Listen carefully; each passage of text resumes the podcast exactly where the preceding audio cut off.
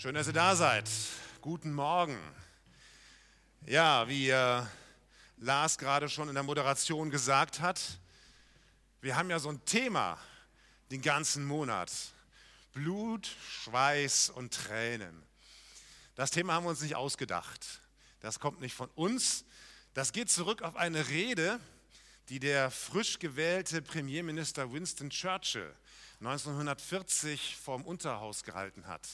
Und damals hat er äh, die Menschen darauf eingestimmt, was kommen würde. Wir wissen 1940, das war kurz oder das war während des Zweiten Weltkrieges, der noch lange dauern würde. Und er schwört so die Menschen darauf ein, dass er ihnen eigentlich nichts Gutes zu geben hat, sondern nur unter anderem Blut, Schweiß und Tränen. Das war in der Rede ein bisschen anders, aber so dieser Dreiklang, der blieb dabei zurück. Manche kennen nur eine gleichnamige Band, die sich so genannt hat, aus den USA, die heißt auch Blood, Sweat and Tears.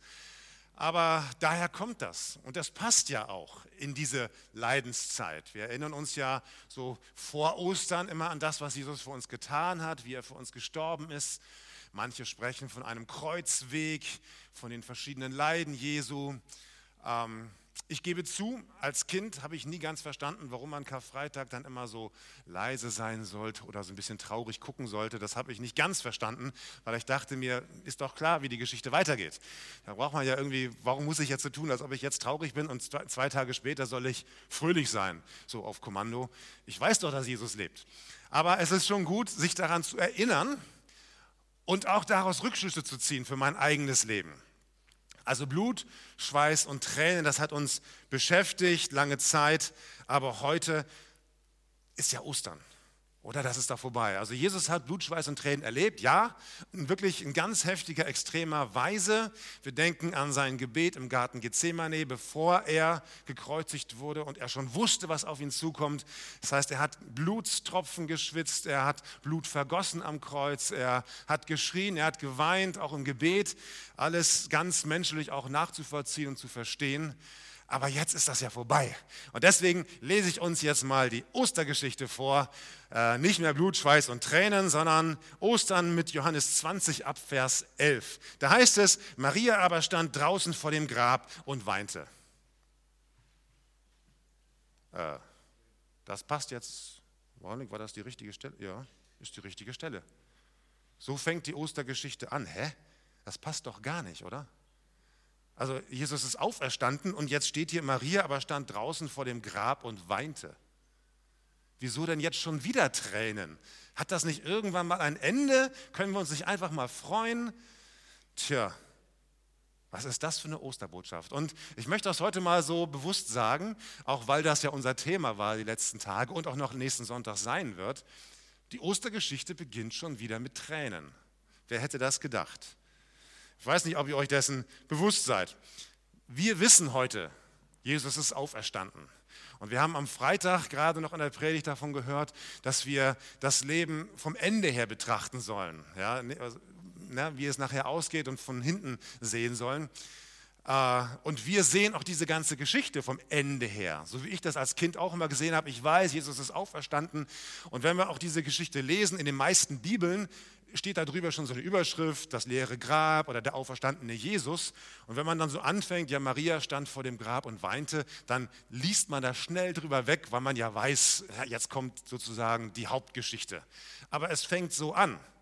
Und es ist nicht immer so einfach, die Geschichte vom Ende her zu betrachten, wenn man das Ende gar nicht kennt oder wenn man mittendrin steckt in einem Problem, wenn man eben keinen Ausweg sieht wenn man, so wie Maria, scheinbar in einer Sackgasse gelandet ist. Maria ist morgens nach dem Sabbat aufgestanden, früh morgens, ist losgezogen zu einem toten Jesus. Das war ihre Vorstellung. Das war die Welt, in der sie nach wie vor lebte. Der erste Schock war vermutlich vorbei. Die Kreuzigung war jetzt, lag jetzt zwei Tage zurück. Und äh, wenn man so unter Schock steht oder ganz viele Dinge passieren, die man gar nicht, gar nicht so richtig verarbeiten kann, dann äh, schaltet unser Körper in so einen Zustand, wo wir manche Gefühle gar nicht so richtig an uns ranlassen können. Wir funktionieren noch irgendwie. Vielleicht kennt ihr das von manchen Ausnahmesituationen.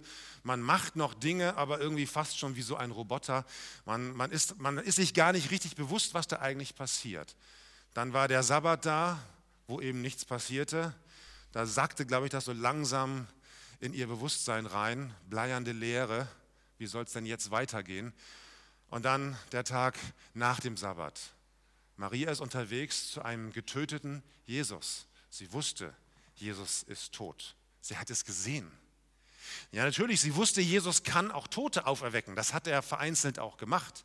Aber jetzt ist dieser Jesus, der Tote auferweckt hat, selber tot. Ja, wer soll denn jetzt Jesus zum Leben erwecken? Das ist wirklich unmöglich, oder? Wie soll das gehen? Versetzen wir uns mal in ihre Lage, wie sie sich fühlte. Für sie war immer noch alles vorbei. Und sie hat nicht nur einen netten Menschen verloren. Wir alle trauern, wenn wir liebe Menschen verlieren. Aber Jesus hatte eine große Bedeutung für ihr Leben. Er hat ihrem Leben damals eine, eine radikale Wende gegeben. Das heißt in der Bibel, er hat sie befreit von sieben Dämonen. Wir können das heute nicht mehr so ganz nachvollziehen, was das jetzt im Einzelnen bedeutet. Aber lass es mich mal so sagen. Sie war, bevor sie Jesus begegnete, eine Getriebene, fremdgesteuert. Ja, sie war nicht Herr ihrer selbst oder Frau ihrer selbst, wie man das auch immer sagen möchte. Und Jesus hat sie befreit hat sie frei gemacht, hat ihr Würde zurückgegeben, hat ihrem Leben eine ganz neue, eine ganz neue Richtung gegeben, eine ganz neue Perspektive. Und zusätzlich zu dem, was sie persönlich erlebt hatte mit ihrem Jesus, wusste sie auch und war davon überzeugt, Jesus ist der Messias. Er ist der lang ersehnte Retter. Er wird uns befreien. Ja, wovon, da kann man jetzt drüber streiten. Von den Römern, von der Macht der Sünde, das weiß ich noch nicht so genau, wie viel sie davon verstanden hatte. Aber sie war sich sicher, Jesus ist der Messias, der in der Bibel verheißen wurde. Und alles, was sie war, alles, was sie wusste, alles, was sie glaubte, alles, was sie kannte, ihre Gegenwart und ihre Zukunft, alles hat sie auf Jesus gesetzt. Also man kann das ein bisschen nachvollziehen, vielleicht ist, ist ein schlechter Vergleich, ich gebe zu, aber stellt euch vor, da ist ein Pferderennen und äh, du willst Geld verdienen und machst eine Wette und du setzt alles auf ein Pferd. Du verkaufst dein Haus, du verkaufst dein Auto, du plünderst deine Konten und alle setzt du auf das eine Pferd und das verliert dann. Also ja, das ist ein bisschen blöder Vergleich, aber ähm, vielleicht könnt ihr so ein bisschen nachvollziehen. Maria hatte alles, hat ihr ganzes Vertrauen auf Jesus gesetzt und jetzt ist er tot. Ja, wie soll man sich denn da bitte fühlen? Er hatte zwar oft gesagt, er wird auferstehen, er muss sterben und auferstehen, aber irgendwie haben die Jünger das dann doch nicht verstanden, warum das, wie das wirklich so gehen soll. Vielleicht haben sie das immer gedacht, das meint er vielleicht irgendwie übertragen oder nicht so ganz wörtlich. Aber diese Tatsache, dass der Sohn Gottes stirbt und gekreuzigt wird und dann wieder auferstehen soll, das war so unglaublich. Das war gar, das war gar keine Möglichkeit in ihren Gedanken. Und ich glaube, das ist bei uns heute genauso. Bei ganz, ganz vielen Menschen.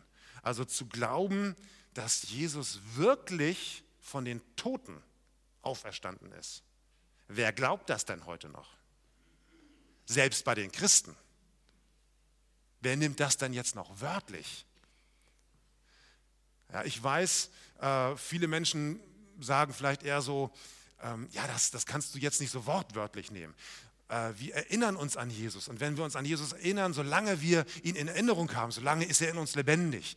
Solange Jesus uns auch heute noch inspiriert für unseren Lebensstil, ja, dann, dann lebt er sozusagen in uns weiter. So, so in dem Stil vielleicht, so wird das heute gesehen.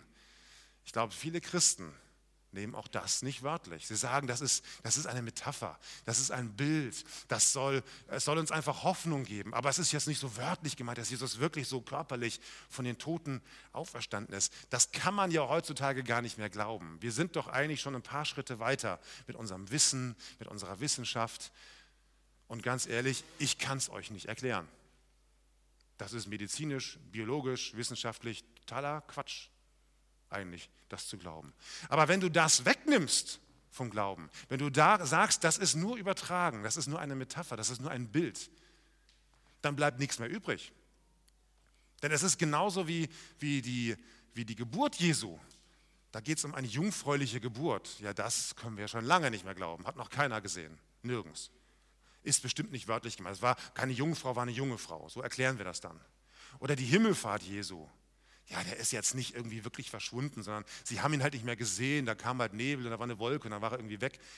Ja, und die Auferstehung, das ist auch irgendwie, da war halt ein Licht und er war halt nicht da, so, man kann sich das nicht erklären, aber es gibt uns Hoffnung. Aber wenn du das alles, die Geburt Jesu oder diese, diese ähm, ja, jungfräuliche Geburt, die Auferstehung von den Toten und die Himmelfahrt, nimm das mal weg aus dem Evangelium, aus der Bibel. Es bleibt nichts mehr übrig. Das ist die Substanz von allem, was wir glauben. Wenn das nicht mehr da ist, dann ist das Evangelium wirklich nur noch eine Religion, eine Philosophie. Es ist nichts Besonderes mehr. Und Maria konnte das auch nicht glauben. Sie wusste es nicht. Lesen wir mal die Geschichte weiter. Maria stand vor dem Grab und weinte. Als sie nun weinte, beugte sie sich in das Grab hinein und sieht zwei Engel in weißen Gewändern sitzen. Einen zu Häupten und den anderen zu den Füßen, wo der Leichnam Jesu gelegen hatte.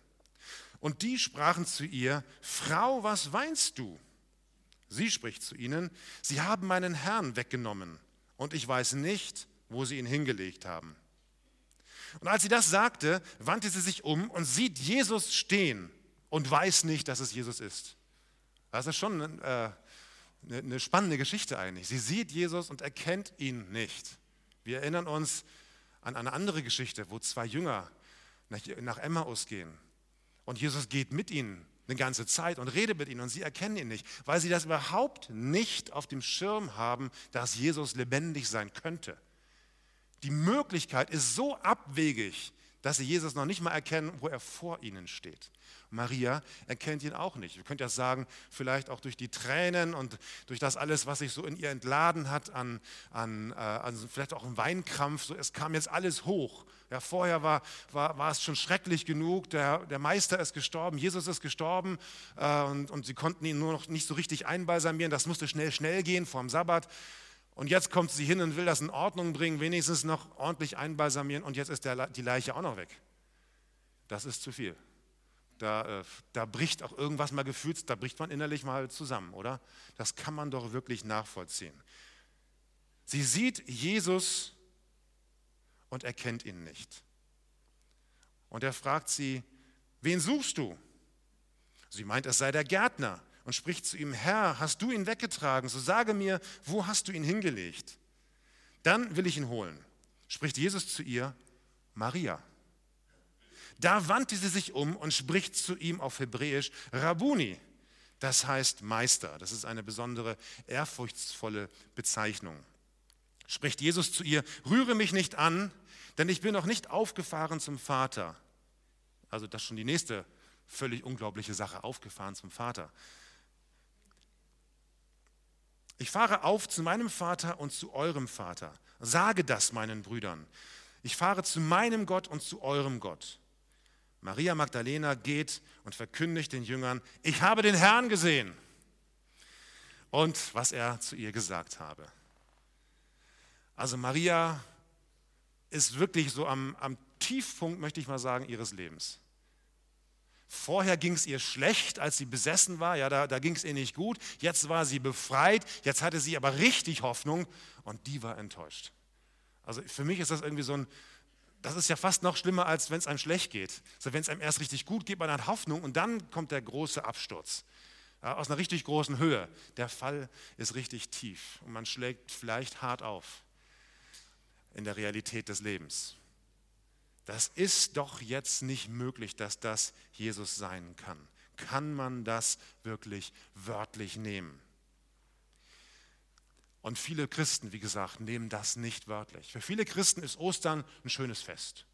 Das Frühlingsfest, das Fest der Hoffnung, und dann vermischt sich das noch mit so ein paar anderen äh, äh, Traditionen, die man so hat, mit Osterhasen und Ostereiern. Und das ist auch nett. So, die Kinder freuen sich und man kann so ein bisschen suchen und äh, man kann da auch wieder was reininterpretieren. Äh, Ostereier, neues Leben kommt aus den Eiern oder was weiß ich, was alles. Äh, Frühling kommt. Aber dass Jesus wirklich leibhaftig, wortwörtlich von den Toten auferstanden ist, das glauben in Deutschland nicht viele Menschen. Ich weiß nicht, wie das in anderen Ländern ist, aber in Deutschland nehmen das viele nicht so richtig ernst. Denn das verstehen wir definitiv überhaupt nicht. Man könnte fast sagen, das ist eine, eine Beleidigung für unseren Verstand. Wie soll denn das funktionieren? Das ist noch nie passiert Und dann wird das auch nicht passieren. Aber wenn du das wegnimmst aus dem Evangelium, dann bleibt vom Evangelium nichts mehr übrig. Und dann ist das nur noch eine Religion. Dann ist das wie eine griechische Philosophie. Griechische Philosophie, die basiert darauf, dass man sich überlegt, wie soll der Mensch handeln, damit es den Menschen gut geht, damit es dem Staat gut geht. Das muss so eine Kosten-Nutzen-Rechnung sein. Ja? Und wenn sich die Umwelt verändert, wenn sich der Staat verändert, dann muss man die, die Religion, die Philosophie anpassen. Weil die Frage ist nicht, was ist Wahrheit oder was ist richtig, sondern es geht eher darum, was nützt uns? Was nützt dem Staat? Was bringt uns Menschen weiter? Und manchmal habe ich den Eindruck, dieses Denken, dieses griechische Denken ist auch in der christlichen äh, Welt stark eingedrungen. Man denkt so, was bringt mir der Glaube? Was bringt er mir jetzt, jetzt für mein jetziges Leben? Was habe ich davon? Ja, wie wird mein Leben durch den Glauben an Jesus schöner? Ja, irgendwie reicher.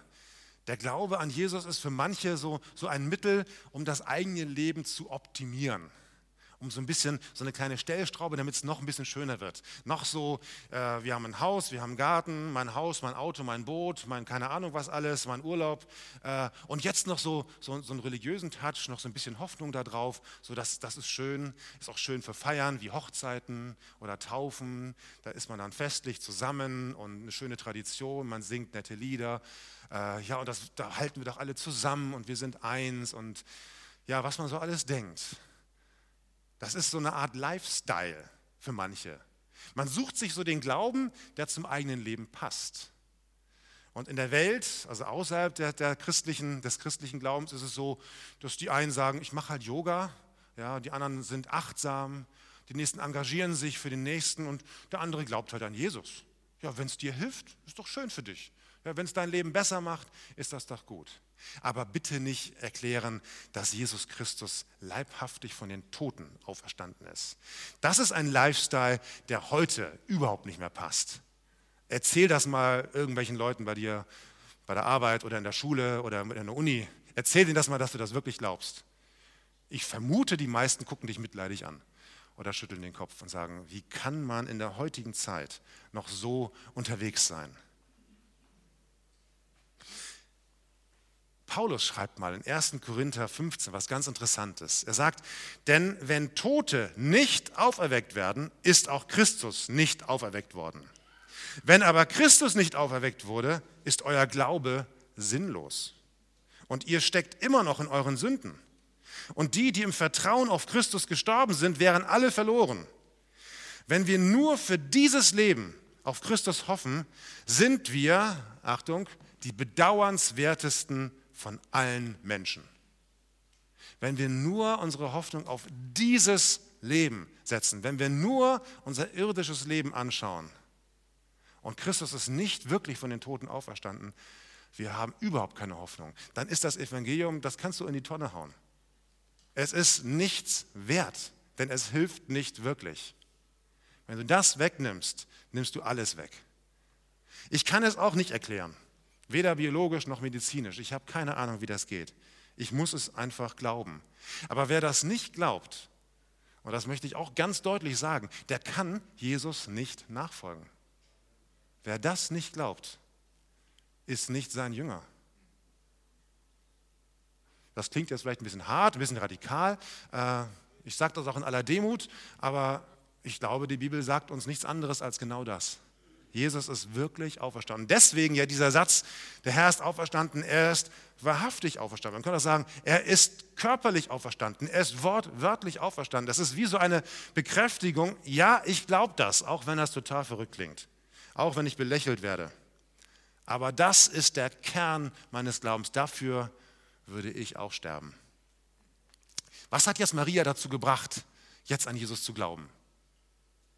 Zu glauben, dass er auferstanden ist dieses, dieses völlig Unmögliche zu glauben. Es war die persönliche Begegnung mit Jesus. Jesus spricht sie persönlich mit ihrem Namen an. Und mit dieser persönlichen Begegnung, das ist, ich finde das interessant, das, das ist nicht irgendein Dogma, das ist jetzt nicht irgendwas, was sie in der Bibel gelesen hat, in der Schrift und das hält sie jetzt für wahr, sondern das ist eine persönliche Begegnung. Und die verändert alles. Plötzlich in der dunkelsten Stunde ihres Lebens ist da wieder Hoffnung. sie ist nicht mehr in einer Sackgasse, plötzlich sieht sie einen Weg. Der, den hat sie vorher nicht gesehen. Sie hatte überhaupt keine Lösung gehabt. Aber jetzt ist da ein Weg. Plötzlich ist da wieder eine Hoffnung. Plötzlich ist da wieder ein Ziel. In der persönlichen Ansprache von Jesus Christus. Viele Menschen sind möglicherweise in ähnlichen Situationen heute. Man kann das nicht ganz genau vergleichen, aber es gibt viele solche Situationen. Ich denke an viele Flüchtlinge, die von zu Hause geflohen sind, ganz aktuell aus der Ukraine oder aus, äh, aus Syrien, aus Afghanistan, die ihre Familien zurücklassen mussten, deren Häuser möglicherweise zerstört sind, die jetzt hier sind und die nicht so richtig wissen, wie es jetzt weitergehen soll, die auch keinen Plan haben. Wie soll das weitergehen? Wer kann so einen Krieg beenden gegen so eine große Macht? Wie soll das gehen? Wer kann, wer kann etwas unternehmen gegen die Hungersnöte auf dieser Welt, die zunehmen, die Dürren, die immer stärker werden? Fridays for Future. Manche lächeln darüber, manche schimpfen darüber, aber ich glaube, es sind viele Menschen, die bewegt das wirklich ganz tief in ihrem Herzen. Die haben Angst vor der Zukunft, weil sie nicht wissen, was die Zukunft bringt. Ja, was ist denn jetzt mit der Erderwärmung? Kann man was dagegen tun? Kann man nichts dagegen tun? Ist es zu früh? Ist es zu spät?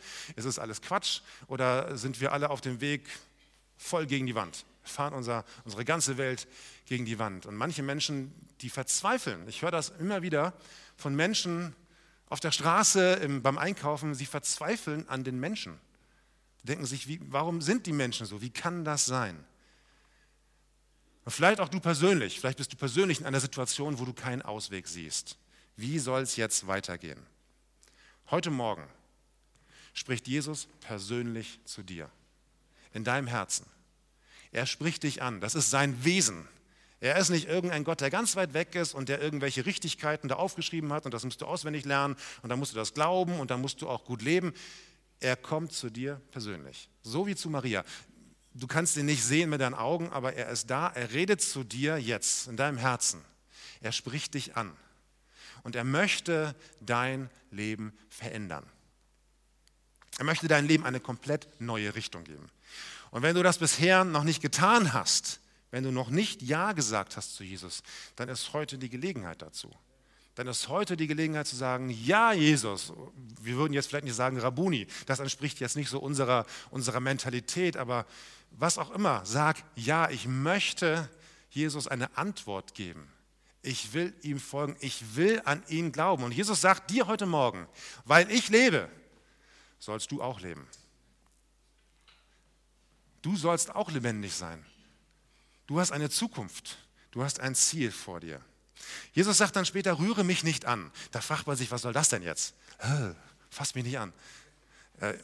Manche Übersetzer wissen nicht so genau, wie das zu sehen ist. Ähm, es kann wohl nicht wörtlich gemeint sein, denn später wird ja Thomas, der Jünger, aufgefordert, Jesus zu berühren. Also war das nicht unmöglich, weil Jesus jetzt irgendwie ein, ein unsichtbarer Geist war oder wo man so durchfassen konnte, weil er irgendwie keinen Körper hatte. Also das war es dann wohl nicht. Es gibt eine andere Übersetzung, da heißt es, halte mich nicht fest. Und das ist vielleicht ein bisschen einfacher zu verstehen. Ich glaube, wir dürfen das übertragen in diesem Fall und sagen, ja, halte Jesus nicht fest, so wie du ihn bisher kanntest. Weil Jesus sagt zu, auf die Art und Weise so ein bisschen zu Maria, ich werde nicht wieder mit euch durch die Straßen ziehen, so wie ich das vorher gemacht habe. Wir werden nicht rumziehen und wir werden nicht Wunder erleben, die Speisung der 5000 oder was auch immer. Ich werde keine Bergpredigt mehr halten. Das war vorher. Jetzt habe ich eine andere Zukunft. Es wird anders weitergehen, auch für dich. Halte mich nicht fest, halte deine Erlebnisse nicht fest, sondern bereite dich auf was Neues vor. Sei bereit für Veränderung. Das ist ganz schön viel, oder? Jetzt ist ja Jesus gerade auferstanden und jetzt spricht er wieder von ja, einer Veränderung. Und er geht ja weiter. Er spricht von einem Ziel. Er sagt, ich habe, ich gehe zu meinem Vater. Und übrigens, mein Vater ist auch euer Vater. Mein Ziel ist auch euer Ziel jetzt. Da gehe ich hin. Aber ihr, ihr seid noch hier auf der Erde. Ihr bleibt noch hier. Ihr seid noch nicht im Paradies. Wir sind noch nicht im Paradies, obwohl wir an den auferstandenen Jesus glauben. Obwohl Jesus alle Macht hat, im Himmel und auf Erden, sind wir noch nicht im Paradies. Es gibt noch Blut, Schweiß und Tränen. Das geht immer weiter. Aber unser Leben hat jetzt ein Ziel, hat jetzt einen, einen Sinn, einen Plan. da will ich hin. Ich will zu diesem Vater im Himmel. Und gleichzeitig gibt Jesus einen Auftrag. Er sagt nicht nur, es gibt ein Ziel und das ist deswegen möglich, weil ich auferstanden bin. Ich lebe, du sollst leben, du sollst auch zum Vater gehen, da wo ich jetzt hingehe, sondern er gibt Maria einen Auftrag. Sagt, geh hin und erzähle. Erzähl meinen Jüngern, was du erlebt hast. Erzähl, dass ich auferstanden bin. Und das ist, wenn man die Kultur der damaligen Zeit kennt, unglaublich. Kein Mensch, der sich so eine Geschichte von einem auferstandenen Menschen ausgedacht hätte, hätte als ersten wichtigsten Zeugen eine Frau genommen. Denn Frauen waren in der damaligen Kultur nicht anerkannt als Zeugen, auch vor Gericht nicht. Das Zeugnis einer Frau galt nichts. Wir mögen das beklagen heutzutage mit unserem etwas anderen äh, kulturellen Bild. Damals war das aber so. Und das hätte sich auch, konnte sich auch niemand vorstellen, dass das jemals anders sein würde. Das war für sie völlig natürlich, Gott gegeben. Frauen zählen nicht. Das Zeugnis von Frauen hat keine Kraft. Und jetzt ist der auferstandene Jesus und die erste Zeugin, die das bezeugt, ist eine Frau. Das ist so verrückt, das kann nur wahr sein. Ja, das wird sich ein, ein, ein Geschichtenerzähler nicht ausdenken. Und das ist das Interessante, das ist eines von vielen Beispielen, woran man sieht, diese Geschichte ist wahr. Man kann auch weiterdenken, die Jünger später, die haben das immer wieder bezeugt, dass Jesus auferstanden ist. Und sie hatten selber nichts davon. Sie hatten kein besseres Leben, ganz im Gegenteil. Sie wurden verfolgt, sie wurden zersägt, sie wurden gesteinigt und was weiß ich was alles. Und sie haben jahrelang daran festgehalten. Ich habe neulich was gelesen von, über die Watergate-Affäre. Da hat ein, ein bekannter Mann, der da involviert war, gesagt, ey, die haben es noch nicht mal geschafft, dass das Ding wie ein paar Tage geheim blieb, bleiben konnte. Die, das, da waren undichte Stellen, äh, die ganzen Zeugen haben sich widersprochen, das hat vorne und hinten nicht funktioniert. Dass sich, 40, dass äh, äh, Jünger, viele Jünger, 40 Jahre lang nicht täuschen, nicht widersprechen, sondern daran festhalten und das mit dem Leben bezahlen, das ist so unwahrscheinlich, so unglaubwürdig, dass man wirklich sagen muss, diese Geschichte von der Auferstehung Jesu, die muss mit ziemlicher Sicherheit wahr sein.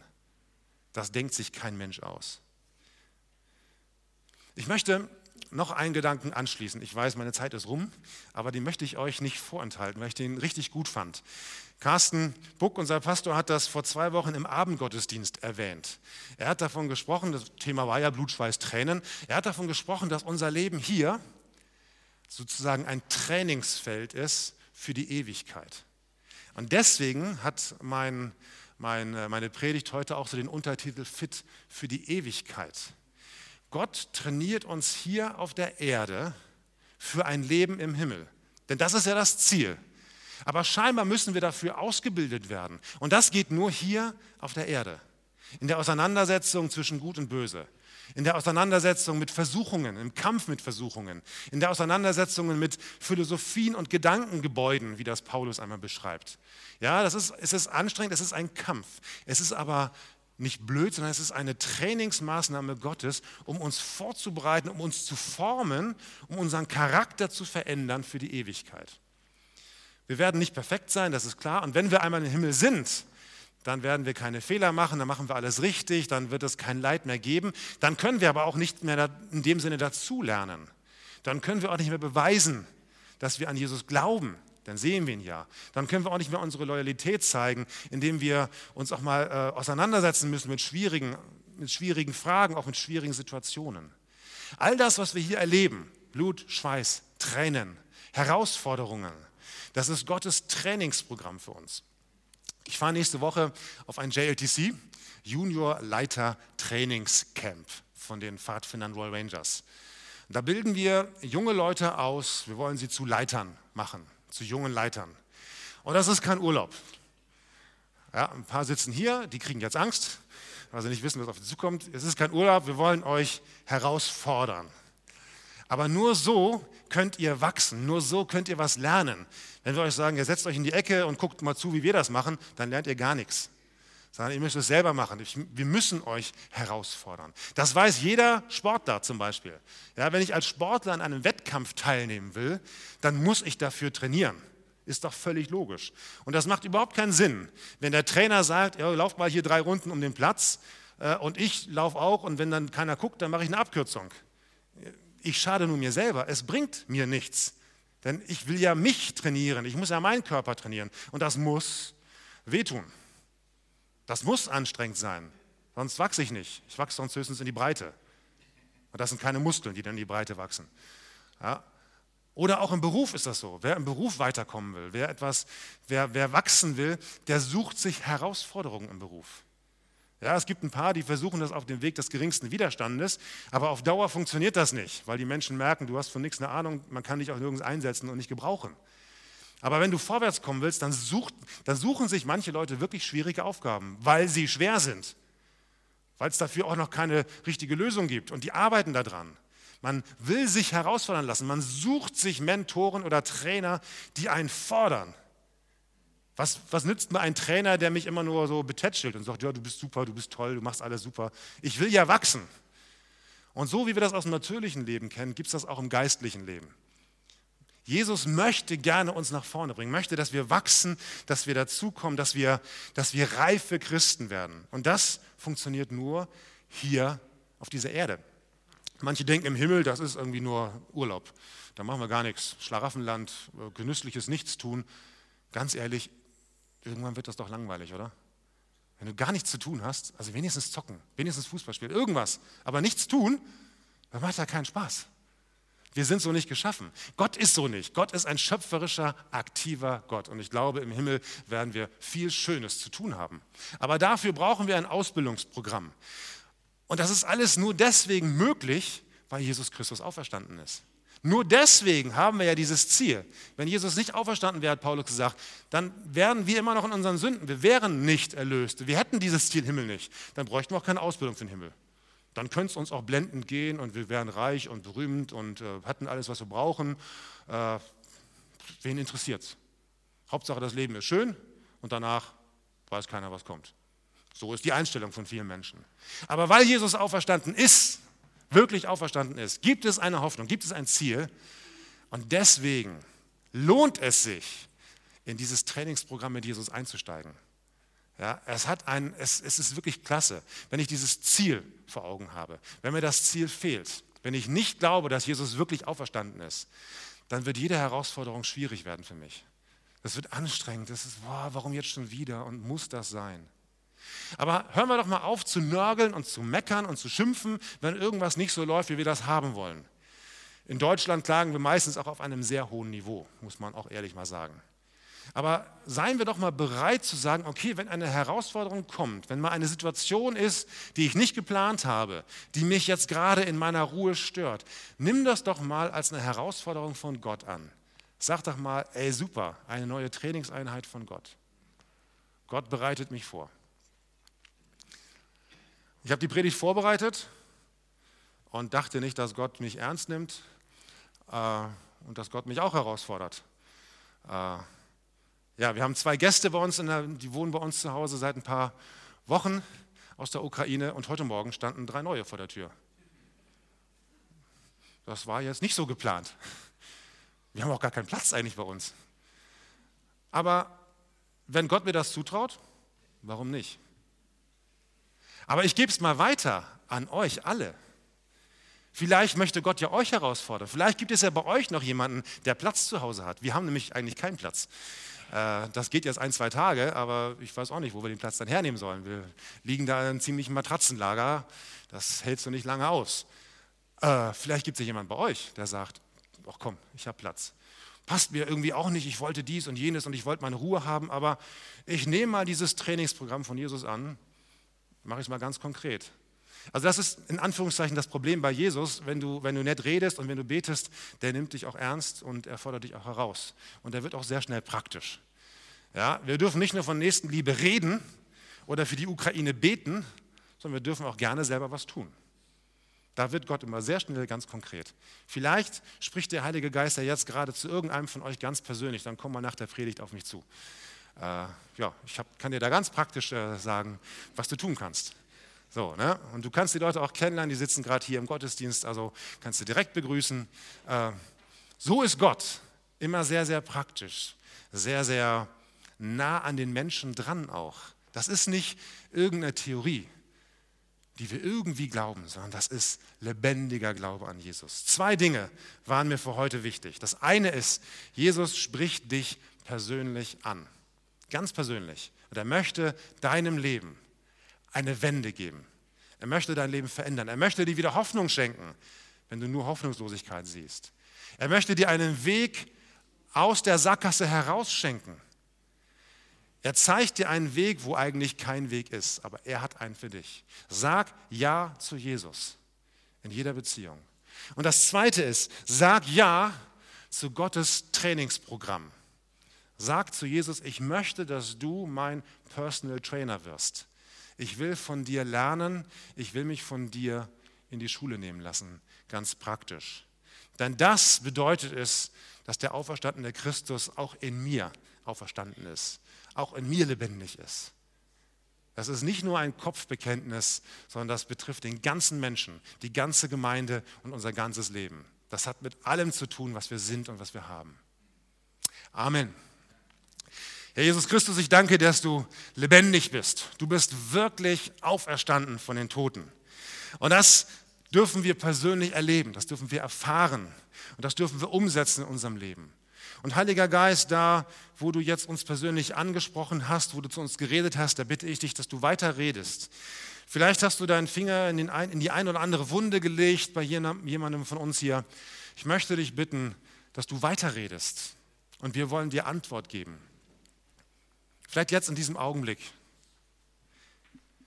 Wir werden jetzt im Lobpreis sein, im Lobpreis stehen. Vielleicht brauchst du noch einen Augenblick, so du ganz persönlich mit Gott, um zu ihm zu reden, zu ihm zu sprechen, um ihm eine Antwort zu geben auf das, was er dir gerade klar gemacht hat.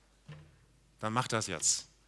Und dann lass uns gemeinsam in diesen Lobpreis Gottes einstimmen, in diesen Lobpreis von Jesus, der auferstanden ist, der zur Rechten Gottes sitzt der uns hört und der sich freut über unseren Lobpreis. Amen.